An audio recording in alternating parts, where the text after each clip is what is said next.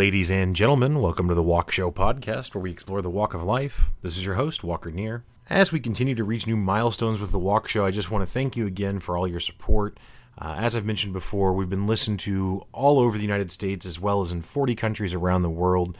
Um, I just think it's really exciting to be able to, to share the stories that we, we do uh, with with folks again from from literally everywhere on the planet.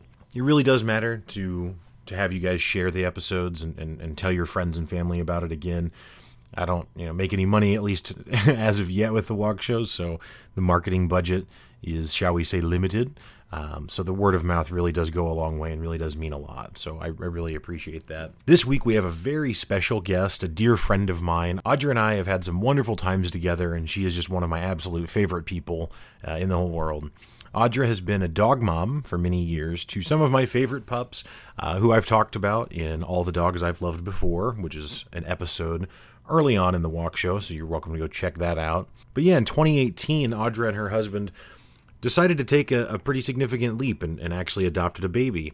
Uh, Audre is a very driven person who's invested an enormous amount of time, money, and passion into her career well, late in 2019, so not quite a, a year into to being a mom, uh, Audre decided that at the very least she was going to be suspending her career for the time being uh, so that she can be a full time mom with her son. I wanted to talk to Audre about what the adoption process looked like, uh, what it's like to, to be a new mom, and then, you know, how it's been going since she's gone full time mommy. Of course, we also share some stories, you know, from our shenanigans together as well. I couldn't be more excited to have Audre on the show. As always, the music for today's episode is provided by Misha Zarins, so thank you, Misha, uh, for providing the music. And guys, if you like the music you're hearing from Misha, which I don't know how you couldn't, I, I really encourage you to go check out his SoundCloud. Uh, we've got the link to that in the the show notes on every episode. Uh, and you can always also email me, Walker at the Walk Show podcast, and I'd be happy to, to send you links or anything like that. But uh, Misha really puts a lot of work into the music, and I personally just absolutely love it. Um, so, again, thank you so much, Misha. And without further ado, let's get on with the show.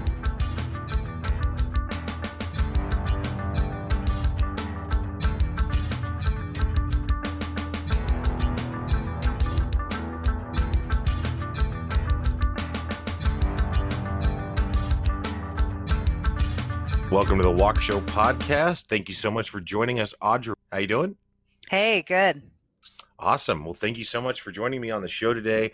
I definitely refer to you on my show quite a bit. Um, typically, is my friends who now live in Kansas City. It's kind of like like if we if we assume for a moment that I was famous, right, and that this show is just a huge deal. This is kind of like a reveal moment, you know. So yeah. Uh, but for the dozens of people who are invested right now, anyway. Um, but yeah, so Audre, I have known you, man, I don't know how long. It's been an exceptionally long time. Um, yeah, probably like 15, like yeah, 15 I was going to say. Yeah. Yeah, it's been a hot one. Um, so uh, I've known yeah through for a, a, long time, and and I, I, think it's our friend. I think Matt Ziegler is our common connection, where we originally is originally the yep. person, and he yep. was on the show. I don't know a few weeks ago. Um, but anyway, so I wanted to have you on uh, as a you're one of my favorite people, and I like to talk to my favorite people, so that's enjoyable. Um, but you also are a person who owns, um, no offense to many other dogs, um, but some of my favorite dogs that I've ever known. Uh huh. Which are, go ahead. She, I mean, she was like one of your first podcast, like not the first, but like yeah. one of the first ones that I listened to. Hazelnut got a shout out. Correct, correct. Yeah, and that is that is yeah that is the Basset Hounds. Um, yep. So you've had you've had Hazelnut currently, and then back in the day, um, when we used to hang out before you moved to Kansas City, you had Molasses. Yep. Um, so Hazelnut and Molasses are two of the silliest creatures that I've ever encountered. How much does Hazelnut weigh? Just ballpark. So she's lost some weight. and she's probably 70 pounds. Now, okay. she is a part Eurobasset, mm-hmm. and they are a little bit bigger. Mm-hmm. So she's maybe two or three pounds overweight for her breed. Okay. And she's she's how tall? You'd say? Oh, like four inches. Yeah, yeah. Okay. so, yeah. So four, just not five four. Like, I, I will send you pictures. Four. You can put them. You can put them in the show notes. okay. so, um, so we'll start there. So, how did you how did you come to be a Basset Hound owner? Did you was that did you grow up with Basset Hounds or? Yeah, I did. So I had a Basset. I mean, probably I've had Basset since I was like six. Oh wow. Yeah.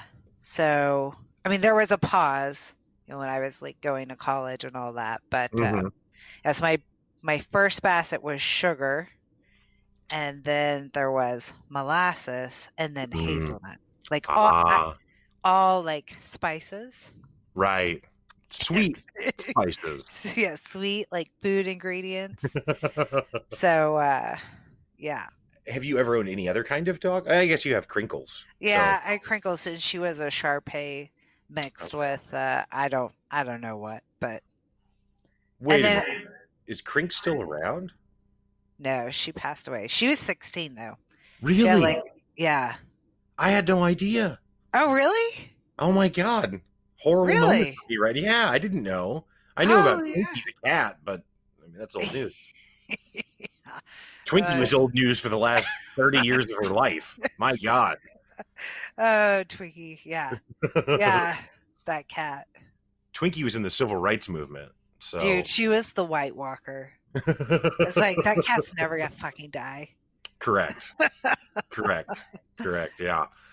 Um, but yeah, well, I didn't know. Well, I'm. I mean, it sounds like it, like you know, it's something that's not super fresh because I didn't. Yeah, it was like it was, in, it was it was in just yeah no it was in December. It was okay. time like it was time like she was she sure. had a long life you know she was 16 and it was it super sucked but um yeah, yeah so now now it's just hazelnut. I see. I thought about getting a puppy like for one minute, and then I was like, "That's a terrible idea. What am I thinking?" Sure, sure. Like a like a basset puppy, they're super adorable, but um, Whew. they're a lot. One of the greatest days of my life would be when you and uh, your husband Josh, another great friend of mine, but who uh, you guys allowed me to come along with you to pick up Hazelnut whenever you purchased her when she was a puppy. Yeah. Uh, which I talked about a little bit on that episode you referred to earlier. To all the dogs I've loved before is the name of that episode for anyone curious. Um, but yeah, you let me go out with you, and it was just there was like a pen with like, I mean, like a when I say pen, I mean like a yard, you know, like a fenced right. area with like I don't know six or eight basset hound puppies that yep. all can't even they step on their ears every time they step. Yep. Oh my god, so insane. So They're insane. the cutest so insane. And then I remember you because you guys rented an Airbnb, and I went back to your place to the Airbnb, and you had a few people over. I mean, you know, maybe ten or I don't know something like that. And yeah. I definitely just laid on the floor with the dog most of the evening, and people were like, "You really need to get your own dog, man. This is weird." And I'm like, "Why don't you just leave me alone right now? Maybe yeah. this is me and Hazelnut's time." Yeah, so that was like the her size as a puppy is like the size of her head right now. yes. yes. Yeah, I mean she was she was super tiny. I have photos of that day still and she is she is the tiniest cutest little it's insane. Those those wrinkles and those paws, it just it just goes on for days. And the ears. Oh, those ears. but so molasses was actually my first basset love. Um, yeah and Molasses actually liked me a lot more than Hazy does. I mean, Hazy's cool, but Hazy's kind of like she's kind of a diva. Like she's willing to be yeah. over me pretty quickly, you know. Like she knows she's cute. She's like, what whatever. Right, right. Whereas now Molasses had an attitude, but Molasses was more bossy. Um, right. and I'm willing to follow orders, so you know we got along fine. Um,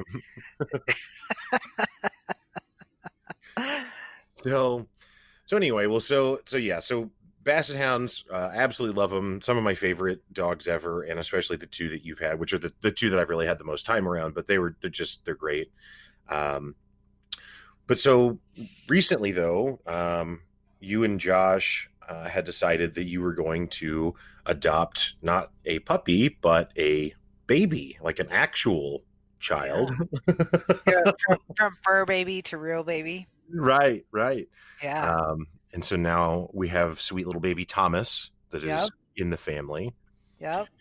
So kind of, I mean, you know, I've I've known, you know, I grew up with kids who um, who were adopted and those sorts of things. So I've it's not that I've never known anyone that was adopted or anything like that, but I I don't I don't know what that looks like at all from from the side of the people trying to get the kids to kind of what's that process like? How like how long did it start before you actually got Thomas? Yeah. So we start Josh and I started talking about adoption um seven years ago now it would be mm-hmm. like when we, when we were in springfield and um, decided that was the route that we were going to go to have a family you know through adoption and mm-hmm. Decided to move to kansas city because it's a more diverse community than springfield and um, we were open to any race of baby and we just wanted a community where it wasn't just a lot of white people, which is yeah, yeah, no, you know, mostly what Springfield is. So yeah.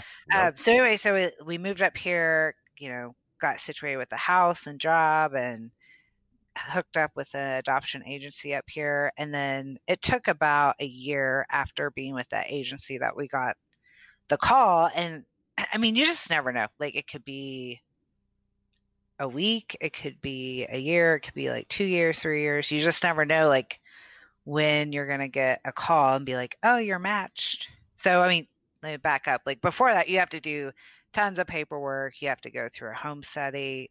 You know, there's a lot of vetting that happens, you know, just to make sure that you're decent people to be able to adopt a baby.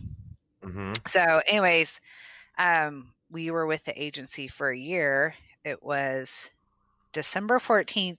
Josh and I are in Costco. We are we are we're planning like this huge Christmas festivities. We had like $400 worth of groceries and booze in our cart because we were going to have all the family together. And I, I'm like searching for cranberry juice in Costco. Like, I have no idea where Costco keeps freaking cranberry juice. And Josh is like going one way, I'm going another way. And then he's like runs towards me and he's motioning me into this other aisle. I'm like, well, this is super weird. He's on the phone. And he's like, the agency's on the phone and we've been matched. And this baby is doing like two days. And I'm like, what the fuck? Like, what? and eh, like, what? And so it was the longest checkout at, at Costco in my entire life. Like we decided to buy all this fucking food, which I don't know why. We should have just abandoned the cart. But we we like checking out and we like are loading up the the Jeep and we are like, what is happening? Like we don't have a like a nursery. Like we don't have anything because we we like some people do a nursery and all this, but I just like didn't want to look at it. Like it's like, sure. well, we'll we'll just like deal with that when it happens. Right. But I was thinking it'd be like more than two days. I was like, holy fuck. And so we call the like we get like load up the groceries, get in the Jeep, call the agency back, and they're like, Oh yeah, like uh baby like due dates in two days. Uh birth mom doesn't want to meet you and you know, gives us like the lowdown, whatever. It's like, Do you guys want to go ahead? And I was like, we were like, yeah, okay, here we go. Right. Two days. So we like, right. Like, go to Walmart, buy all this stuff, like get a nursery put together in two days. Like, thank God we have a bunch of awesome friends up here that helped us clear out a guest room and make a nursery. And then, uh, Thomas was like, he was a week late, which that was like the longest week of my life. Uh, and uh, quick interruption for the listeners. That's because he has my exact birthday. So right. a little bit, of, little bit of providence in there. He, Go on. He, Go he on. was holding out just for you, so that way he could have the same birthday as you. Yeah, I know. Yeah. I know it. He told me that when he arrived. yeah, yeah. So, and also in Missouri, um, like it's not fine. Like the birth mom has 48 hours after birth to change her mind. So she could say, you know what, you know, I've had the baby, I've changed my mind, and I'm going to parent, which is, you know, that's great. It would just be a lot of heartache for us. But, you know, whatever yeah. She decided would be okay. I mean, because we, we have an open adoption. You know, I talk to Thomas's birth mom um, weekly and I send pictures of all of the What's that? Still to this day, you talk yeah, to her. Still, yeah, still to this day. So like very close with her. Um, yeah, but it's a it's a bit nerve wracking because you're like, well, I don't know, like, are we gonna take home a baby? Are we not gonna take home a baby? Like, you just right. don't know. Um, so anyway, so it was a, like a super long weekend. Yeah, he arrived. He was awesome. He's like the cutest baby ever. Of course, I think that. Uh, I think he could be a little baby model. So, I mean, he so he has the um, he has the haircut of a um, of a fifty year old man, um, which which really goes a long way into developing the cuteness because you can put him in in in grown up looking clothes. Now, of course, they have to be baby size, but and he just totally sells it. You're like, like it looks like it could be an adult person where you took a picture with that Snapchat filter that makes them look like a baby again. You know what I'm talking about? yeah. yeah. Like it could be that. Um, He's just got like so much hair. Like he was just blessed with like tons of hair.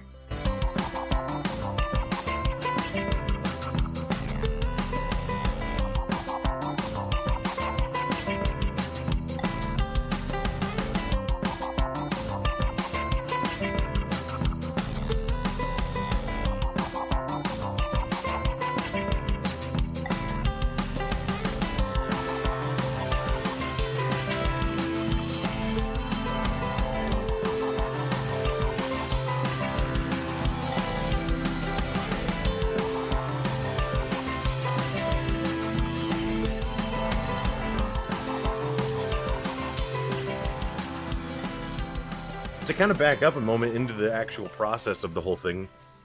Um, so uh, uh, you know, you mentioned home study. So what is home study? What does that look like? So that's where, um, well, the agency will go through the like hundred page document that you send in, which is mm. all your background, and then you have to answer a bunch of questions about your life and your beliefs and what you think parenting looks like and so they'll they'll they read through all that they come in and then they ask you some more follow-up questions about what you wrote like what your references may have put in in their letters. And mm-hmm. then they just like walk through your house and do you have smoke detectors in all the room yeah in all the rooms? And do you have you know fire extinguisher? And if you okay. have guns are they locked in safes? You know so some really basic kind of just like is your household equipped for this, but then also right. a more kind of philosophical, you know, what kind of person or kind of parent might be kind of thing. Right, right.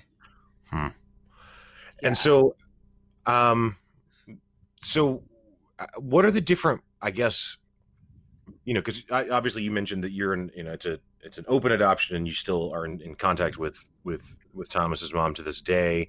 Um, but what are the different scenarios that you can find yourself in adoption? Because I mean, aren't there scenarios where like you know maybe something and I, am not trying to be dark or anything here but like maybe something has happened to the mom where she's not medically well to, enough to to to have the baby or something or is maybe you know incarcerated or you know what i mean like are there scenarios right. like that and did you did you have an option to pick oh we don't want this scenario we do want this scenario or uh, how did what does that even look like does that make sense i guess even yeah so um there are a bunch of different ways that you can go through adoption.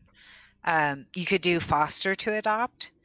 Um, you could do infancy adoption, which is what we did, and we did it domestically. You know, you could do an international adoption.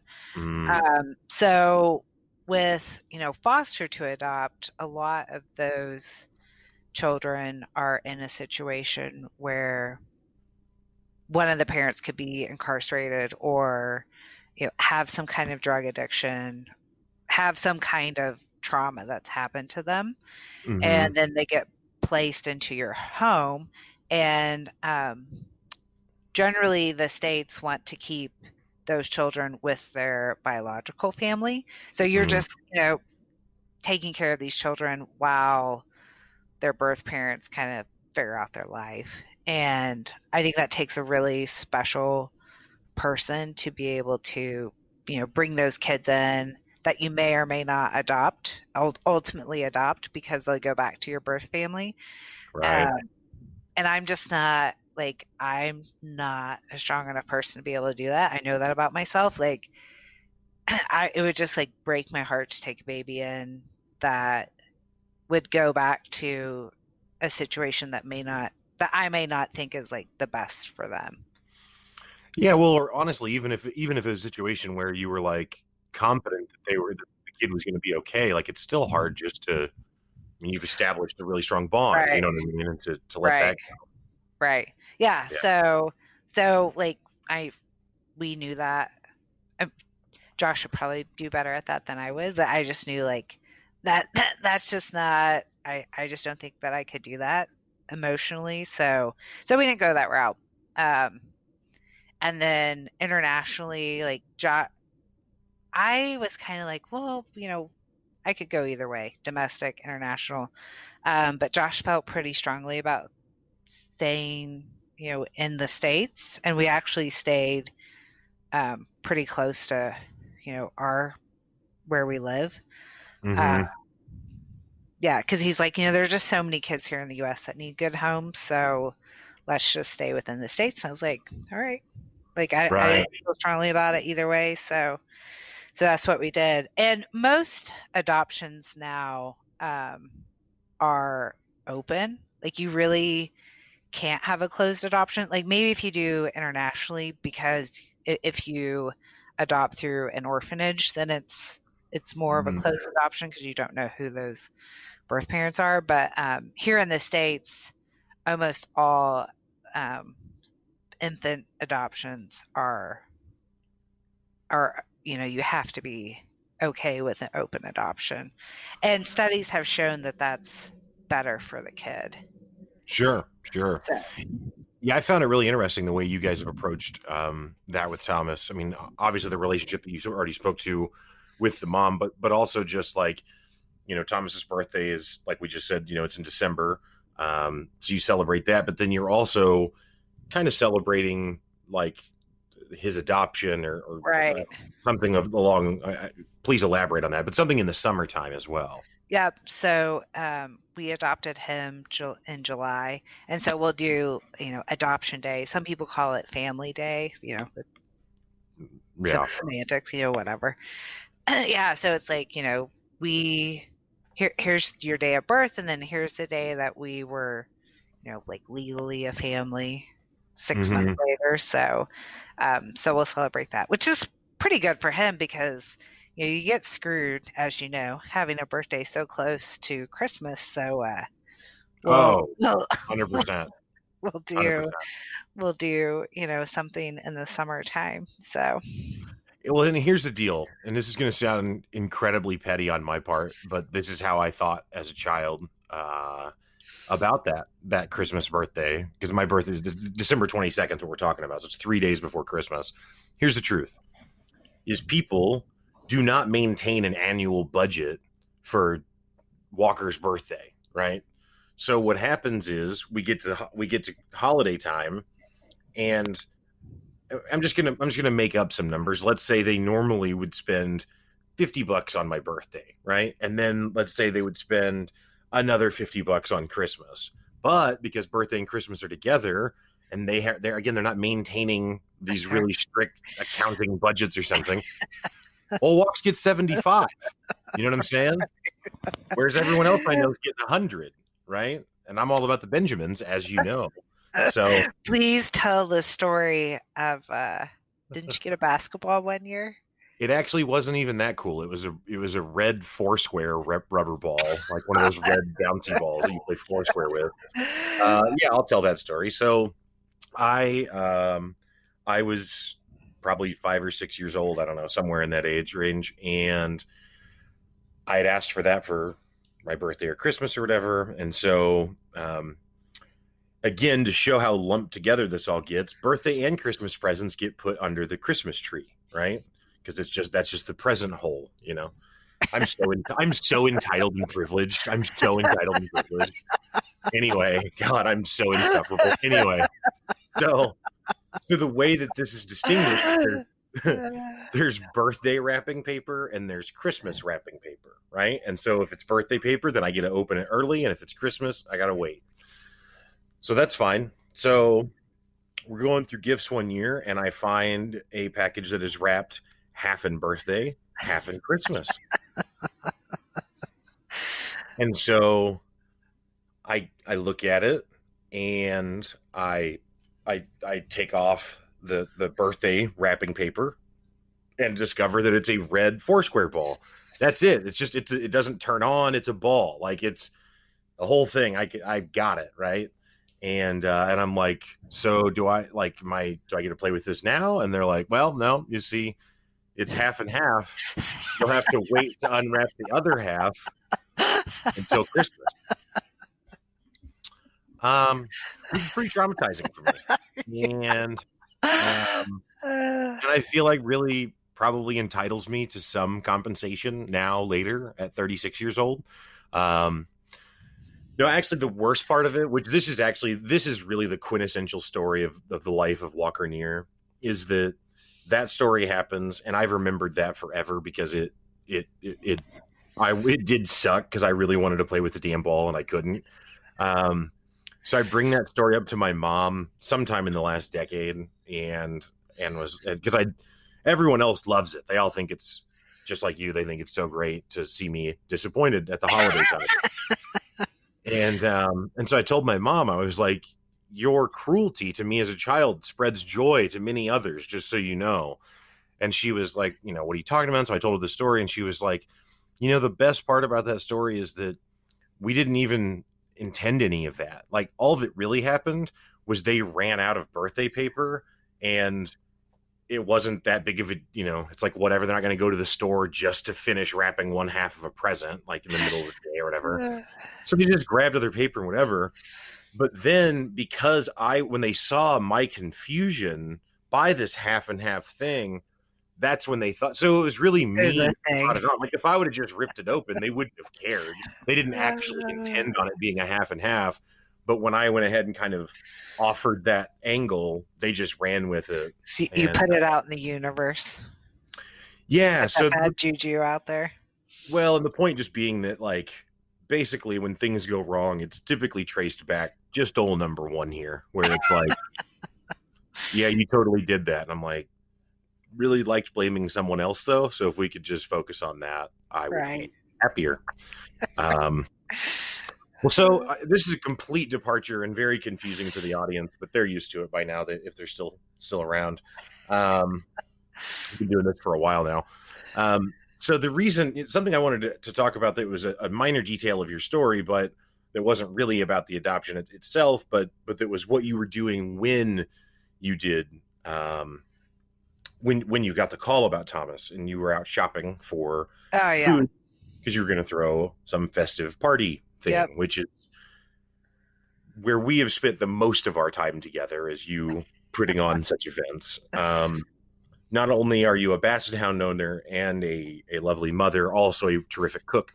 Um, and so you've had me around for many fantastic meals. However, one in particular needs to be immortalized on the podcast. Do you know which one I'm referring to? Oh yeah. oh yeah. Oh yeah. I feel like there's a Dexter moment coming up. That is accurate.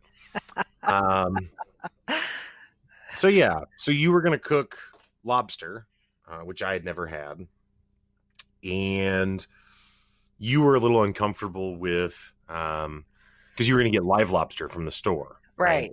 Right. right. it was a you... Julia Childs recipe. I forget the name of the recipe now, but okay. We we I was doing you know Julia and Julie. Okay, gotcha. Um, so yeah, so so you were going to get the live lobster, and then we're supposed to bring it home, and then you know kill it. Um, right. I'm it's I'm I'm uncomfortable even saying it, which leads to another problem shortly here in this story. But um, yeah, and then and then you know make the meal with it or whatever. Um, and so I think your arrangement was that you would be happy to procure and and prepare and cook and whatever, but you weren't willing to kill it. I had to do that. Is that is that right? right. So you went because you went with me to the store, right? To to right. procure said lobster. That's live. Yeah. And we're in your truck, and this damn lobster is bouncing around in its box. Like oh, in man. the back, like in oh, the back, man. and we're like, "Oh shit, what have we done?" And Josh is still at work, Right. Right. and, and we bring the lobster back and we're like, all right, this motherfucker's sitting out in the garage. Like we're like, yeah. like we're not boiling this bastard alive. That's not how this is going down. No. Well, and and the thing is is that like, you know, I didn't think it would matter because a lobster frankly is like a like an underwater insect. Basically, right. it's like a huge underwater insect and so right. it was like I mean, if I saw a spider, like I kill the spider, zero thoughts, zero thoughts. Right. You know, like I'm not about that life with the insects. And so I thought that that's how I would feel about the lobster too. Um, like it's not Sebastian, you know. Uh, it's not, but it kind of like it kind of is still like it's not. I mean, it didn't sing or anything cool. That would have been really bad if it would have done like a little mermaid thing with us. Um, but anyway, so we so so I said I think what will help us get through this is if we set up um, what we will call a kill room, similar to the TV show Dexter. Right. Um, which, if no one has seen Dexter, what we're talking about. So Dexter, the TV show, he's like a a serial killer who only kills other bad people. So he doesn't he doesn't like prey on innocent people at all. Um, so it's kind of like a good guy serial killer, which is a strange premise. But anyway, so whenever he has a, a, bad guy victim, he will like set up a room and he'll like saran wrap the whole thing basically or lay down plastic everywhere. Um, so there's no evidence. And then and then he will like set up like pictures around them of like their victims.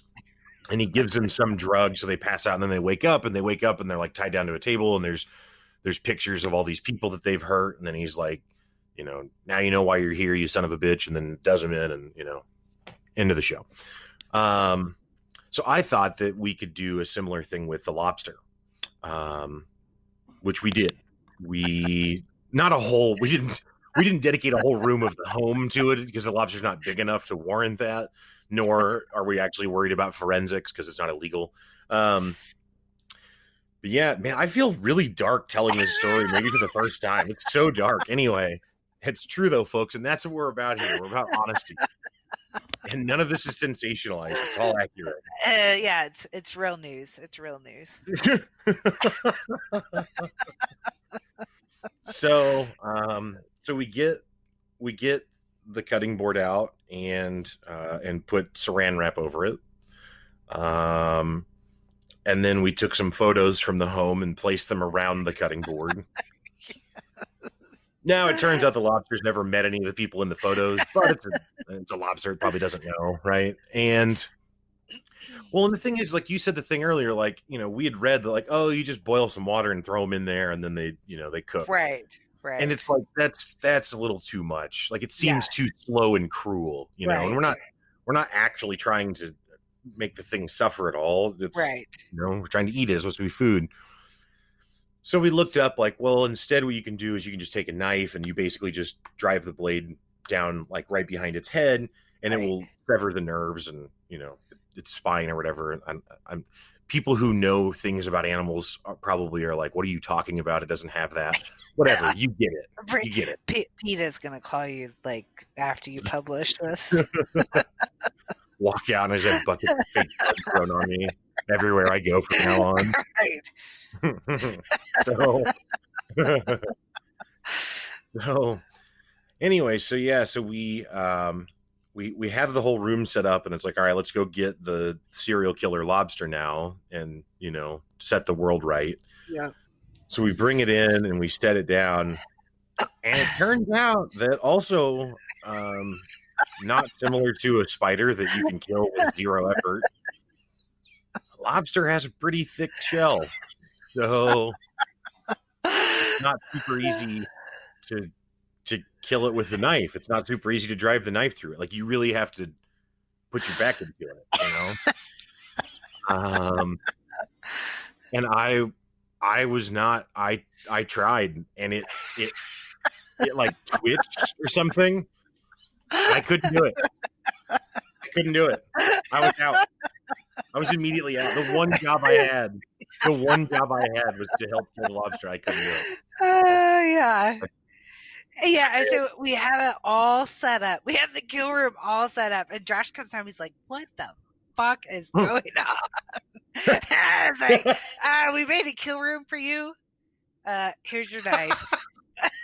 you're Dexter. Yeah, you're Dexter. Surprise."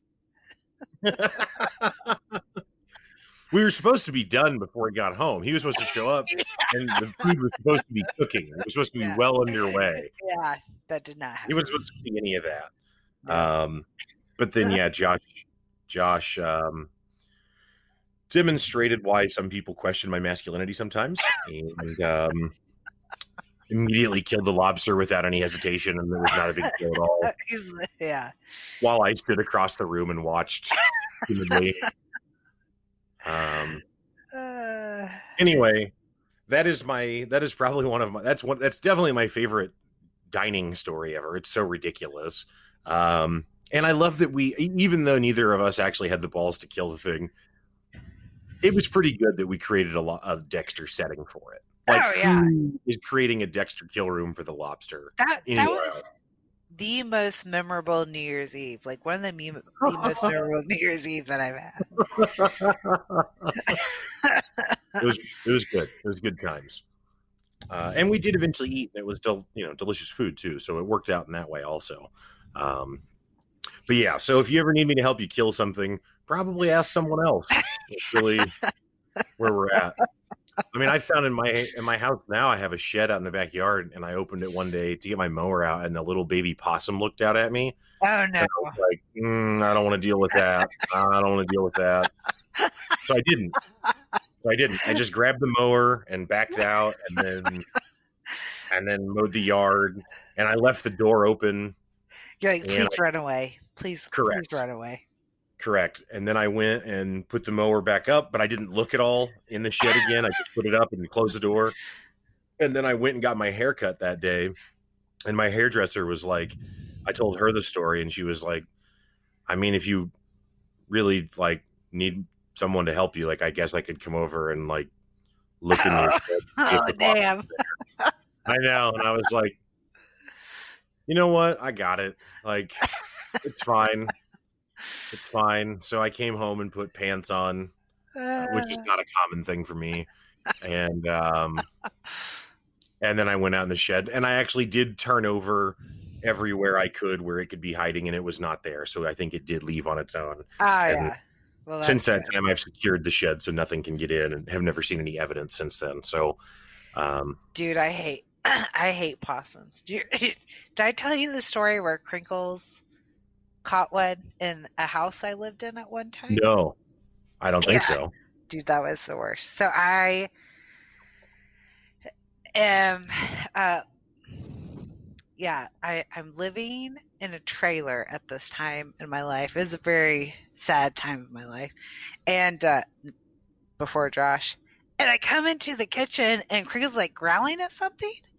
And then I like jump up on the countertop, and she got a possum by its tail, like in the kitchen. She's like swinging it around, like. And I was like, no. "Oh fuck! What? No. Yeah. yeah. what? It can't be in the house. It can't be in the house. Of all the places the possum can be, one of them is not in the house. Yeah, it's like, whoa, no, this is not how I want to start this day. Yeah, or in my life because I might not make it out. You know what I mean? yeah, possums be dangerous. Yeah. Um, yeah, though there's there's some raccoons that live. There's some a wooded area around my house, not like in my yard, but not too far. And um, one night I went out on my front porch, and I looked at the end of the porch, and I I saw something kind of glowing, and so I turned my phone flashlight and shine it over there, and it's two little baby raccoons sitting at the top mm. step of my porch, and then I see the mom like walk like cruise on by behind him, and I was just like nope, going back inside right now. I don't need, I don't need any business with a mama raccoon and all right. this. But then for for several weeks after that, I'm like I'm like afraid of a home invasion, except not by people, just by the raccoon. Like I come inside, and I'm like, "You in here, raccoon?" All right. Because I, I mean, I might just have to move. You know what I mean? Like I don't know what to do. I guess I could call my hairdresser. help me out. Um. She's gonna exterminate the place for you. Yeah, yeah. Um, which to be clear, my hairdresser's not like uh, like an overly like hardened person or something. She's a very normal person. Uh, she's just not soft like me. So. um,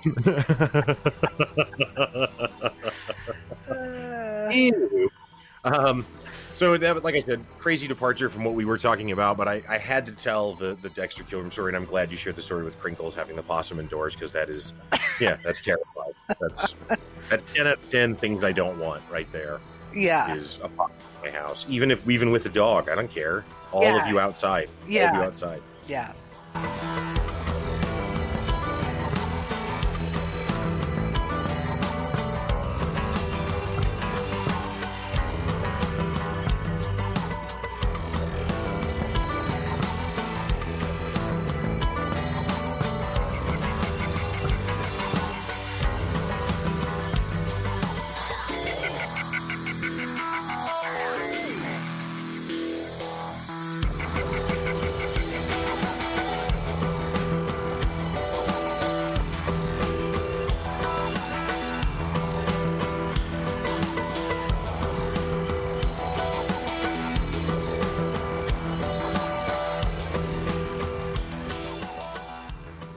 So you have Thomas. Uh, obviously, the mom doesn't decide to to take him back after 48 hours. Right. Yep.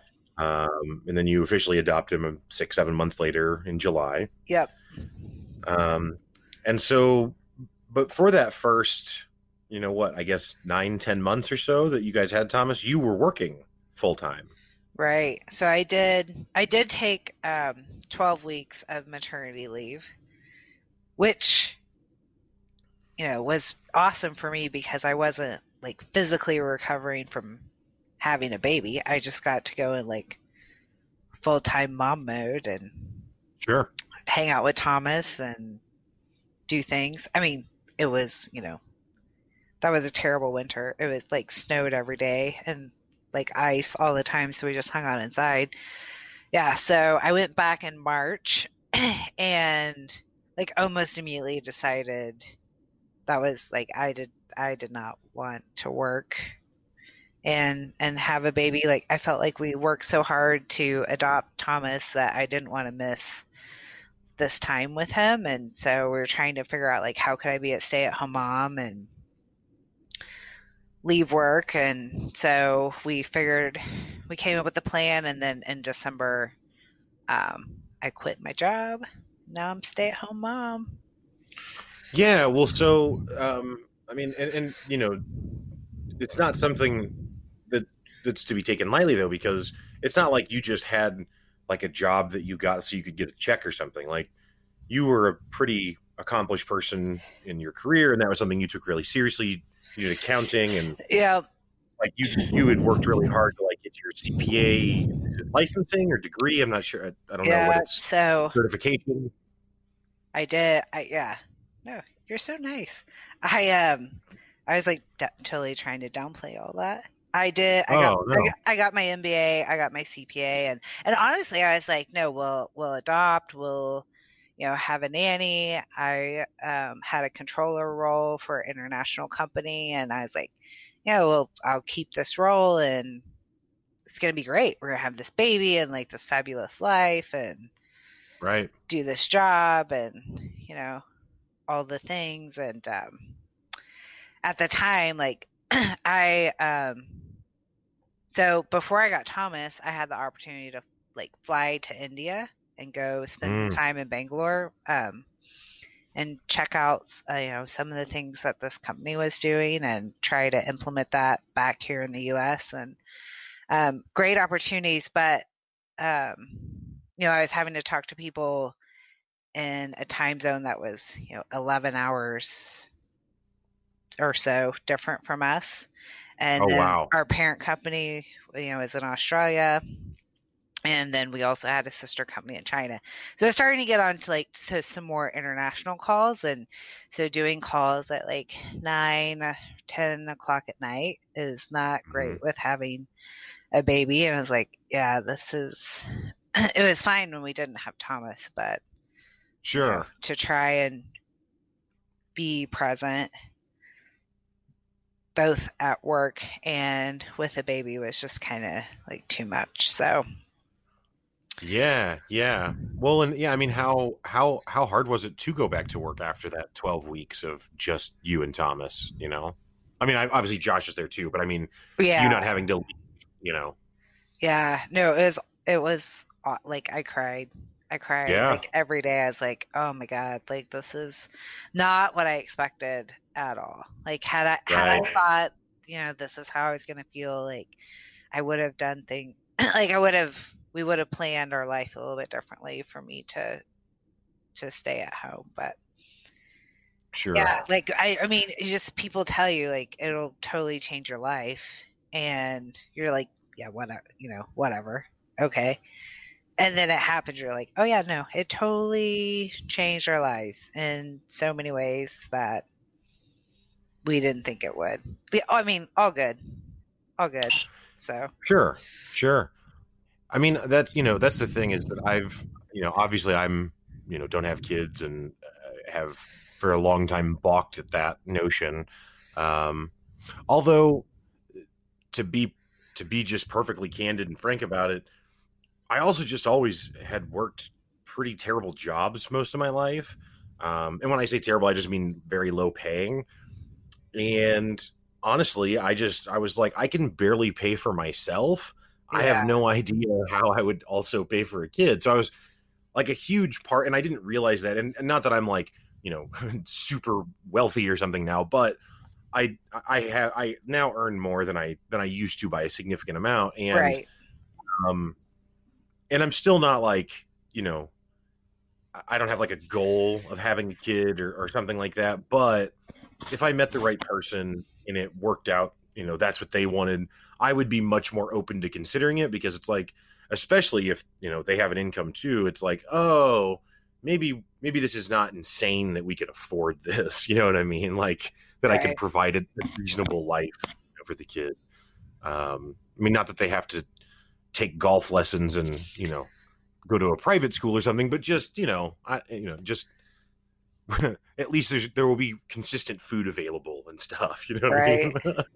well i mean it's crazy dude like you you figure it out if someone had told me you know before we had thomas that i would quit my job like i'd Right. be like you're like there's no way like there's no way josh and i could afford to do that there's no way and then somehow you just like figure it out like you figure out how to make it work you know Right. Well, so that, that and that's what I was going to say though is that your sentiment, you know, about it being a thing that that is only a net positive is is a very common sentiment. I, I don't know anyone of the people I know, and I don't know that many people, but of the people I know, I don't know anyone who's had a kid that's like, yeah, I'd take that back if I could. You know, that didn't that's not the high point for me. Like it's never. No one ever says that. Now, of course, there's to some extent you can't say that in society. But if anyone was going to say it to someone, they would tell me because people will tell me all sorts of crazy shit, right? Yeah. So if someone was going to confide that they really didn't like it that much, I feel like I would have received that that bit of information. And I've just I've never I mean it's never been even kind of like that. Everyone's always like, yeah, it's the greatest thing that ever happened. It's you know, it's definitely not all sunshine and roses, though. I will tell you that. Like today, sure. there were te- like there were tears today from from me. I mean, from both Thomas and me. And, and right. I text I text Josh, who works from home, not just during COVID, but like all the time works from home. And so I'm texting Josh, I need hugs, which came out, I need Higgs, like H I G S.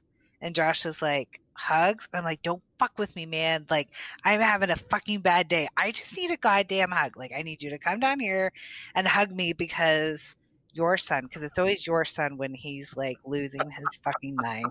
I was like, your son is like losing his shit on me. Like, I right. need some hugs. yeah, no, I think that that's a, and I think that's a really good point that you bring up and it's a point that actually translates to a lot of other conversations that I've had on this podcast, which is that there everything is nuanced. Nothing is is this black and white thing where like so it is it, on one level like on one level it's black and white that you are absolutely happy that you have Thomas and wouldn't trade that for anything right like that is just right. true there, there is right. no nuance to that truth right except that that if you zoom in a little bit though like you just said, it doesn't mean that every single moment of it is just the you're just giggling with glee because you can't you never thought it would be this much fun to have a two year old pull on your hair, not a two year old, he's not that old yet, right. but you know, maybe right. pull on your hair or right. punch you or whatever they do. Um, but I think that that's important, and that's that's one of the reasons that I asked you, all you know, a while back if you would be willing to come and, and share your insights on this. I have another friend who has a baby that um, her and her husband had tried for a really long time to have a baby and, and they eventually you know got pregnant and were able to. And and she could not be more thrilled to be a mom. Like she she wanted to be a mom for a long time and then when she had that opportunity you know she took it and she couldn't be more excited. So in no way is she not into being a mom. But you know, there's all these women that will be like, "Oh, being pregnant is so beautiful and whatever," and maybe some of them feel that way. She hated every waking moment of it. She was like, "I will never be pregnant again." That was insane. I can't believe that that's how it worked. You know, yeah, or or whatever. Like again, she loves being a mom. There are days like I call her baby MS13 baby because her baby is crazy. Like her baby's beating up other kids and like it might have a razor in its mouth at all times. You know what I mean? To cut up coke and split necks. And her baby Cray, um, she listens to this, she'll know what I'm talking about. But anyway. Um, uh, but anyway, so I, and I didn't mean to interrupt with all that. Just, but I just, I love that you're that you're sharing that sentiment because it's important for people to be open about that and be honest about yeah, it. Like it's okay to like being a mom and still have moments where you're like, "Whoo, child," you know? Yeah. I don't feel like there's enough of that, honestly. Right. Eh, because it, it's like yeah. all the podcasts and all the things on the internet are like, oh, this is the greatest. You know, you just need to like take some deep breaths. And I'm like, lady, you take some deep breaths when your child's fucking biting you and pulling on your goddamn hair, and then come back and talk to me. We'll see how you do. All right. Yeah. Yeah, we'll see if your little count to three worked. Yeah, exactly. I was like, damn, I'm gonna yeah. have to like do some bad boys for life shit, like some fucking woosah, and I don't know what. struggles, struggles.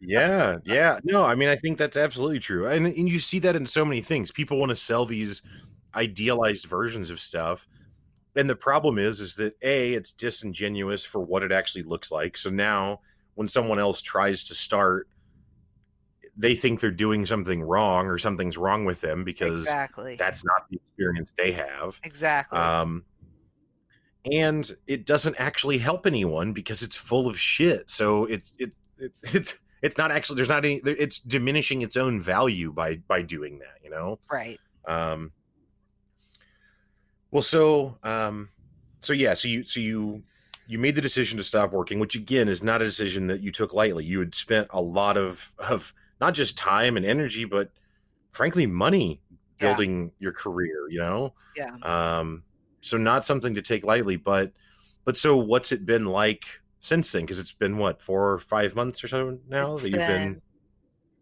Yeah, like what what month are we in? We're in April. I don't know. Like yeah. I'm, I'm like losing track of time. Um, so I didn't realize like stay at home mom time was like preparing me for a fucking pandemic. Like people be like, people be like, oh my god, what am I doing? I'm like at home with my kid all day. I'm like, bitch, I've been home with my kid since December. Like, don't even talk to me about this. So, yeah, I I don't have a kid. I'm just a shut in. So I mean, I also haven't really changed that much. I mean, I, I, don't see quite as many people as I used to, and I don't got to eat like I used to, but yeah, really not a lot else has changed. I buy groceries in more bulk than I used to. Other than that, kind of the same life. Kind of the same life. Yeah, yeah. No, so it's been, um, you know, like December was great to not work. It was kind of like a vacation because I had Thomas's birthday and Christmas. So I was like, oh, I am, you know, have this extended vacation. I have all this time to like get ready for Christmas and do this big party for Thomas's first birthday and all this. And it was great. And then January comes, it's kind of like, oh shit, I don't have a job. I don't have like the same amount of money coming in what uh, like what do I need to be doing to make sure Thomas is you know developing and mm-hmm. all of all of the mom things, as my friend says, right. "Mom so hard." So it's like okay, so let's like get active in the community. Let's you know do story time with the at the library, which the nanny was actually she was already doing. She found that which was great. So you know started taking him to story time twice a week and then um, through that like well first off like these moms be super judgy you know like i come in there like oh you're the mom oh the nanny was so great and i was like I mean, all right, yeah, I'm like the mom. Like, why am I getting fucking judged about coming to story time now? Like, what? like, what the fuck? Who are you? and and so it took like a it took like two months at least before someone would like actually talk to me otherwise they mm. so thomas is in the 95th percentile for height and the 90th percentile for weight like in just his okay. appointment like last week so anyway so we're like doing story time and these moms are like kind of bitches to me and he he's 15 months. I mean, and at the time we were going, he's like, you know, 12 months. Babies don't know sharing. Like, there's just little Bamm-Bamms, like running around, right. like hitting other babies. Like, they don't know what's up. And so he's like taking some baby's toy, and this mom gets like super pissed at me. And I'm like, dude, like, it's a baby. Like, I, right. I, I can't teach babies at this age how to share. I've read book I've read like all the books about this. So right. like right. Don't There is no rationalizing with yeah, the baby. Yeah. Like just tell a baby right. like no, like bad bad. Like that's about all you can do. and, and so he took some of his first steps at story time and I got like super excited and the, the lady's like you mean he's not walking yet? And I'm like, dude, he's like 12. He's like 12 months. Like, and she's like, oh, he's so big. I thought he was like 18 months old. Cause my son's like 18 months. And I was like, well, yeah, no, he's not. So. And even if he was, maybe not an appropriate way to frame yeah, that like, conversation. How about read some books? Like, all babies develop at different stages, like different ages. Like, right. come on now. God. So yeah, so we did story time and then some of the moms like started to accept me and like told me about some other activities. So there is a, a like a gym where you can take babies well all like all kids can go, but babies under three you don't have to pay for like open gym time. So they just like go around and they jump on trampolines and you know do like little foam pits and things like that. So we were mm-hmm. doing that and then we signed up Thomas for swim lessons. So we did that. So I like had a super booked with you know activities. So we we were doing really well and then COVID hit and then it's like meh.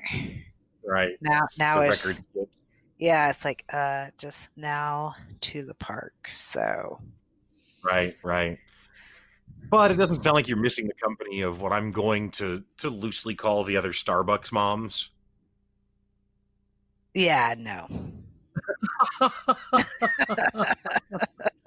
I, you may go to Starbucks too. I don't know. I'm very judgy of the Starbucks crowd. Yeah, um, no, I definitely, I definitely don't go to Starbucks. Nice. I nice. do wear yoga pants. Like I was like not gonna do the whole yoga pant mom thing.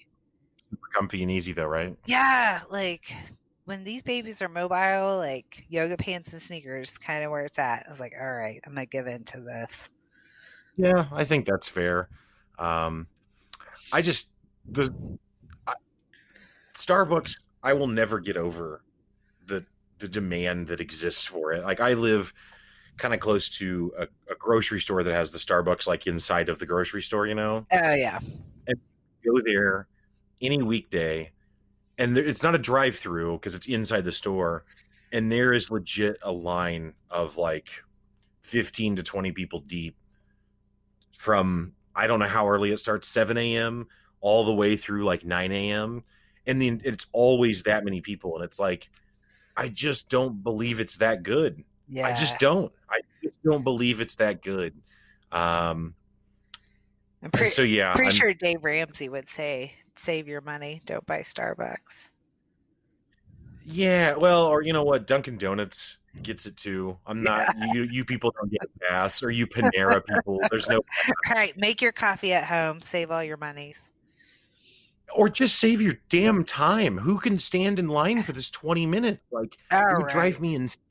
Yeah. Anyway. Nope. I digress. I digress.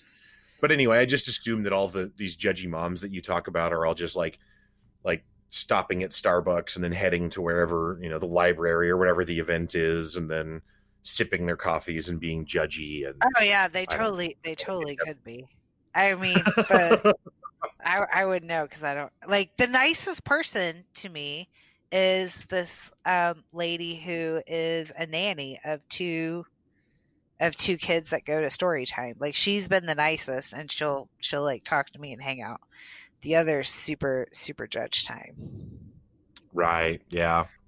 I mean, because I told yeah, you, you about the the swimming, our one our one swim less experience lesson experience.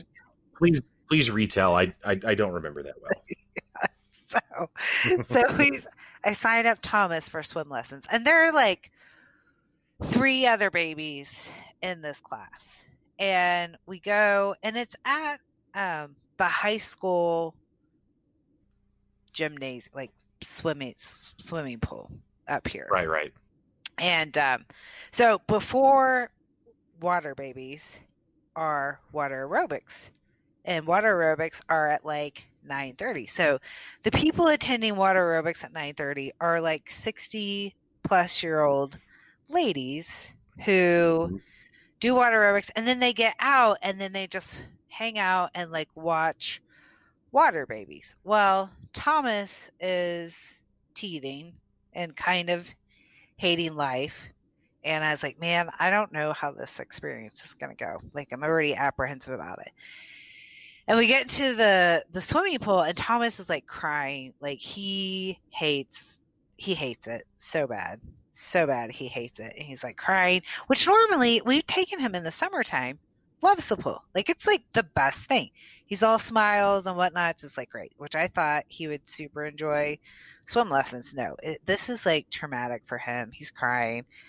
And everyone's just like, oh, well, just let him get used to the water. Just like bounce him up and down a little bit. It'll be fine. Yeah, like not fine. Like he cries the entire fucking time. And I'm like, oh my God. All right, this has got to be over. So we, we get out and all of the old ladies who were watching are now in the locker room, totally fucking naked, just walking around. Uh... Just walking around and then decide to tell me how I should raise Thomas. And so this one lady, I'm like sitting on the bench in the locker room trying to change Thomas out of swim shorts into regular clothes because it's like 40 degrees outside. So we have to change out of our wet clothes and right. And this lady is standing next to me totally naked. So wow. she's got she's like orangutan tits and like big silver bush and like her badge is right at my fucking face telling telling me that she thinks Thomas has a fucking sensory disorder and that I should shower with him because then maybe he'd be used to like being splashed in a pool. And I'm like, who the fuck are you? And put some goddamn clothes on. Like, what the fuck? Like, I, I do not understand. I do not yeah. Understand. That is remarkable. Um, I, so it, it, what's fascinating about that is that I didn't. I now think that it's just a a uh, a scenario that people who are of a certain age, I don't know if the cutoff is 60, 65, 70, 75, I don't know what the number is, but there's some number where you decide that people who are in a locker room with you no longer have boundaries. Yeah. And and I don't know why that happens, but I mean, so it's common in, in like at, at a gym in the male locker room. See, this is just like it's just like everyone has this impression. Uh, when I say everyone, men, I mean, have an impression that like like the men's bathroom is nasty, but the women's bathroom is like all pristine and nice and neat and everything. And I've had plenty of women be like, "No, no, it can be so messed up in there," which just goes to show that it's not a male female thing. It's just there's nasty people thing, right? Like there's weird people who don't understand boundaries in a space where people are naked, which is weird. It's like we need extra boundaries here because we're all naked and it's not part of some naked club. Right. Like we're not we're not nudists or something. We have to change and this is what the lot we found ourselves in life in here. Anyway, in the male bathroom, dudes old men almost exclusively, but whatever, will straight up hike a leg up on the counter in front of a sink hike a leg up, grab a blow dryer, and then just oh, blow yeah. dry the balls. Like nobody wants right to there. see that. No, no. If if you lived at home and someone walked into your bathroom at home and you were doing that, you should be embarrassed. You should be like, "Oh God, I should have locked the door. I didn't think anyone would come in here." Now. Certainly not in public. Certainly not in a public venue. But here they are. So we've now learned that that also uh, crosses gender boundaries. Um, yeah, yeah. Wow. This is not discriminate. Dude, Thomas had like PTSD from this because then when we went to go do baths, like bath time, it took like two weeks for him to not cry during bath time. And prior to swim lessons, he was like fine with he it. He was good. Yeah. Mm-hmm. For sure. He's like, mm-hmm. where's the old orangutan? Like, gonna come get me. Right. Right. That's, um, yeah, that's truly, that's a traumatizing thing for such a young, impressionable mind. You know? I mean, I was traumatized. I, we didn't go back. I was like, nope, we're not doing this again. Like, you can keep my money. That was terrible. Yeah, one time I was, um, I was, I was, I had gone, I was at the the YMCA and I had gotten in the hot tub, so I was in like swim trunks or whatever, and then coming back into the locker room, I I took a shower, but I kept the swim trunks on because I also want to wash the chlorine out of them. right. Know? I don't need a shower. I didn't work out or something. I just was in the hot tub. Right. So so I'm not even fully nude and there is a guy who has brought a washcloth or something into the shower with him. He is fully nude and he is like like one hand behind his back, one hand in front like oh, sawing the washcloth in his taint area, right? Which which I wouldn't have known because I'm not looking at these people while we're in there, except that he says something to me to get my attention, which causes me to look at him, which he does not interrupt his little activity for, right? And then is like, "Got your Christmas shopping done yet?" What? Like, hey, motherfucker, how about we don't have that conversation right now? Like, how right. about any other time besides when you're washing your fucking taint? Like, are you kidding me? How is this not? How? What? What? It's like when I worked at the call center and I was in I was in the stall taking a shit, and this guy who I worked with had had gone up to the sink to wash his hands as I had entered the bathroom and went into the stall. So he saw me go into the stall. But once I'm in there, I have the the door closed or whatever, and I'm clearly taking a shit. That's what you do in there, right? and this guy's like, "So, uh, hey Walker, uh, what part of town do you live in?" Oh God. Hands, and I go kind of by here. How about we have this conversation when I'm not taking a shit, though? How about that? What the fuck is wrong with you, man? And he was just like, oh, sorry, and then walked out. Like, what? Why did I have to say this? What yeah. is wrong with you? Dude, but people have no filter, is what I found out while being stay at home mom. Every day, every day on walks, every day, somebody tells me how fat my dog is every fucking day. and like, I mean, she's I four inches, tell... seventy pounds. So yeah, I mean, it's like I don't tell you how fat you are, motherfucker. Eh, like, eh, I, eh, I don't oh. tell you to like go buy a fucking Peloton and lose some lbs. Like, the fuck. like my oh, my most memorable moment is it's like nice outside and this lady who is not thin it was watching walking her dog and she's like oh it's so nice out. Looks like your dog is a porch dog. Looks like it's a good thing she's out on a walk. And i'm like the fuck? A, a fucking porch dog? They actually we walk like every day like, right. looks like you need to drink some Slim Fast and shut the fuck up.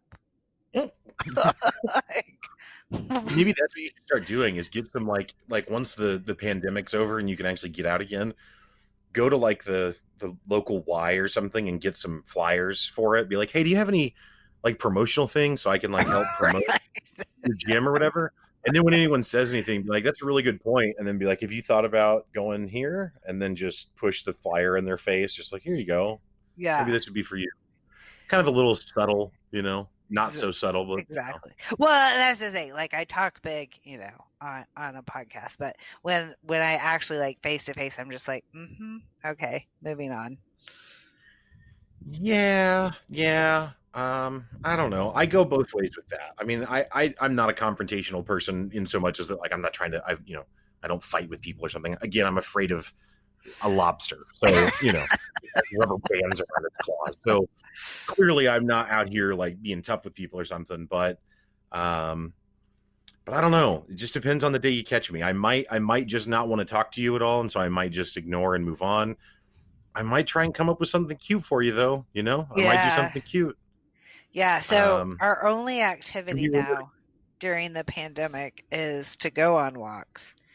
And people right. still, you know, be hating on Hazelnut during this time.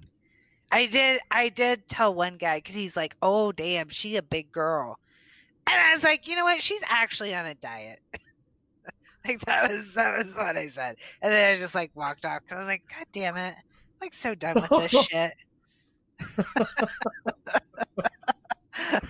you might try actually a really classic one is um that's really fun to do and it works every single time because everyone walks right into it is just is just to have someone say something inappropriate and then ask them point blank man and smile while you do it and kind of chuckle to yourself whimsically like do you remember when i asked you what i thought about my dog? And then when they're like uh no you're like yeah me either shut the fuck up about it. And then they just got owned and that's all there is to it like because they because since you were being so pleasant they were like i don't remember that and you know they think that you're they're in on something with you and then it turns out they were out the whole time. And you show that to them in their face.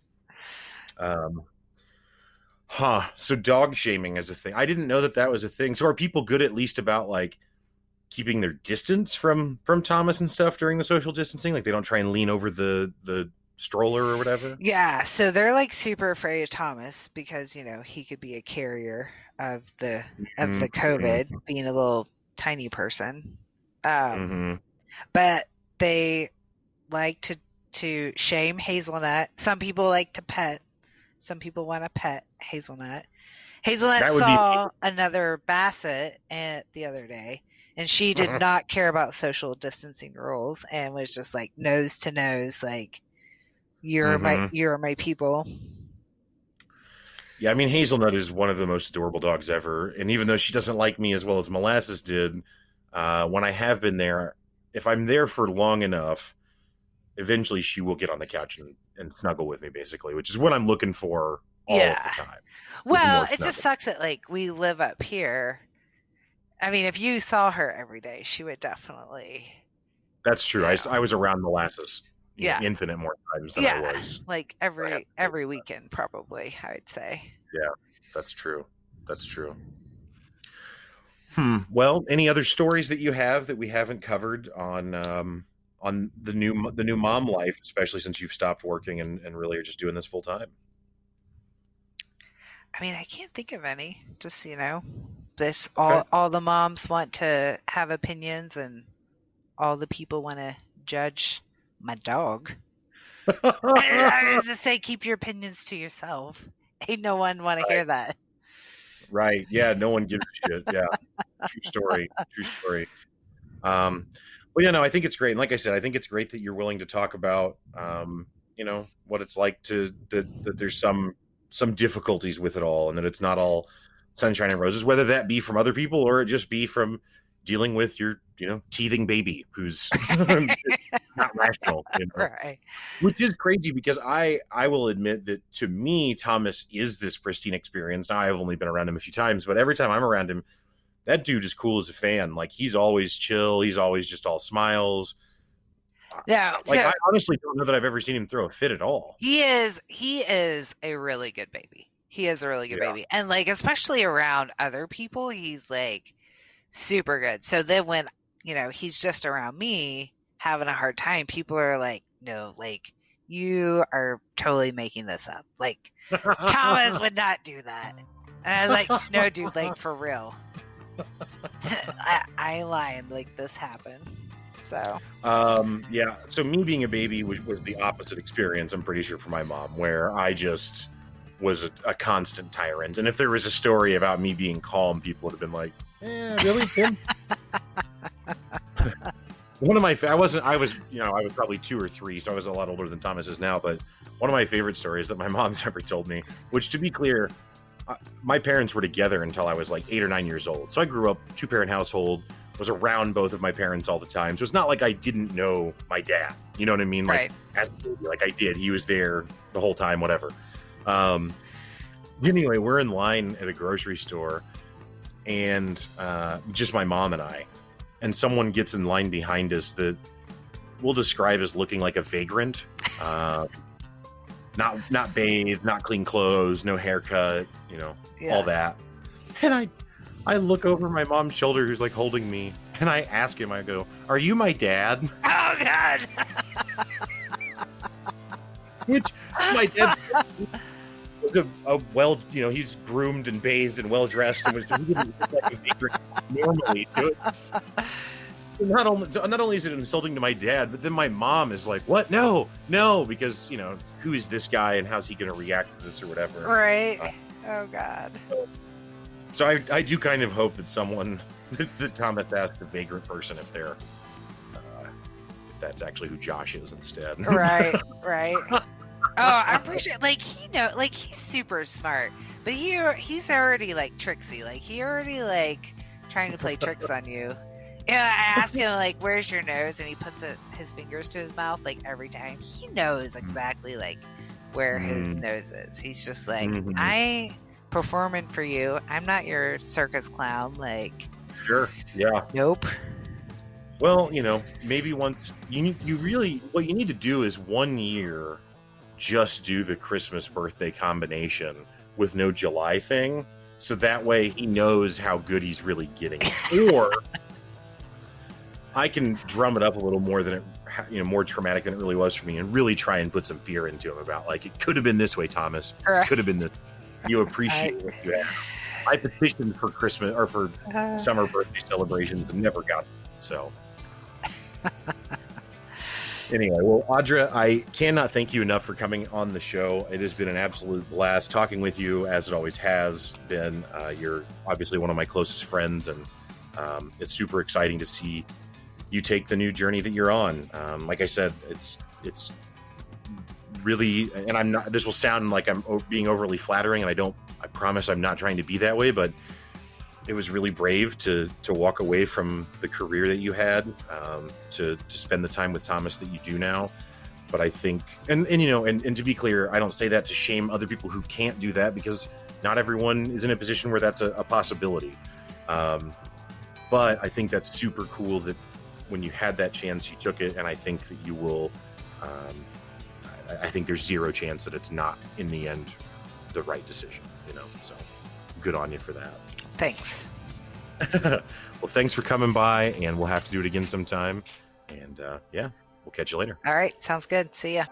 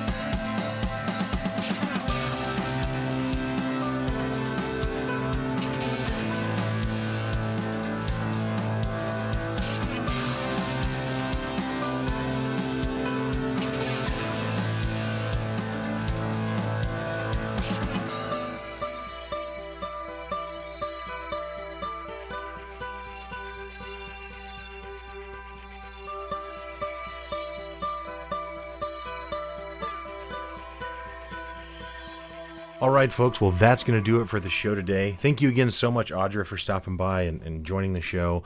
Uh, really enjoyed uh, spending that time with you. And again, thank you, Misha, for providing the music. And as always, thank you, listener, for listening to the episode. I will also invite you to check out my other podcast, Pick Up Your Sticks, which is co hosted with me and Brett Lindley. Uh, Pick Up Your Sticks is a, a podcast all about video games. Um, while we we do cover news and reviews and that sort of stuff, you know, current events in gaming, we really try and hone in each episode on why gaming matters and, and really talk about the emotional connections with gaming that we have. Gaming is kind of in a weird category where it, it gets treated as if it's um, like a toy or something, as opposed to being looked at in the same way that TV or movies or or books or something like that are. Uh, and I think that gaming absolutely is a medium, you know, that that's similar to those. Uh, where in so much as that there's an experience out there for everyone, and the diversity of experiences you can have in gaming uh, is is unparalleled. Um, so as such, pick up your sticks is something that I think you should definitely check out, especially if you're a gamer. But even if you're not, pick up your sticks is available anywhere podcasts are found. So wherever you're listening to the Walk Show, uh, you can listen to Pick Up Your Sticks as well. As always, I hope you have a great week. Stay up.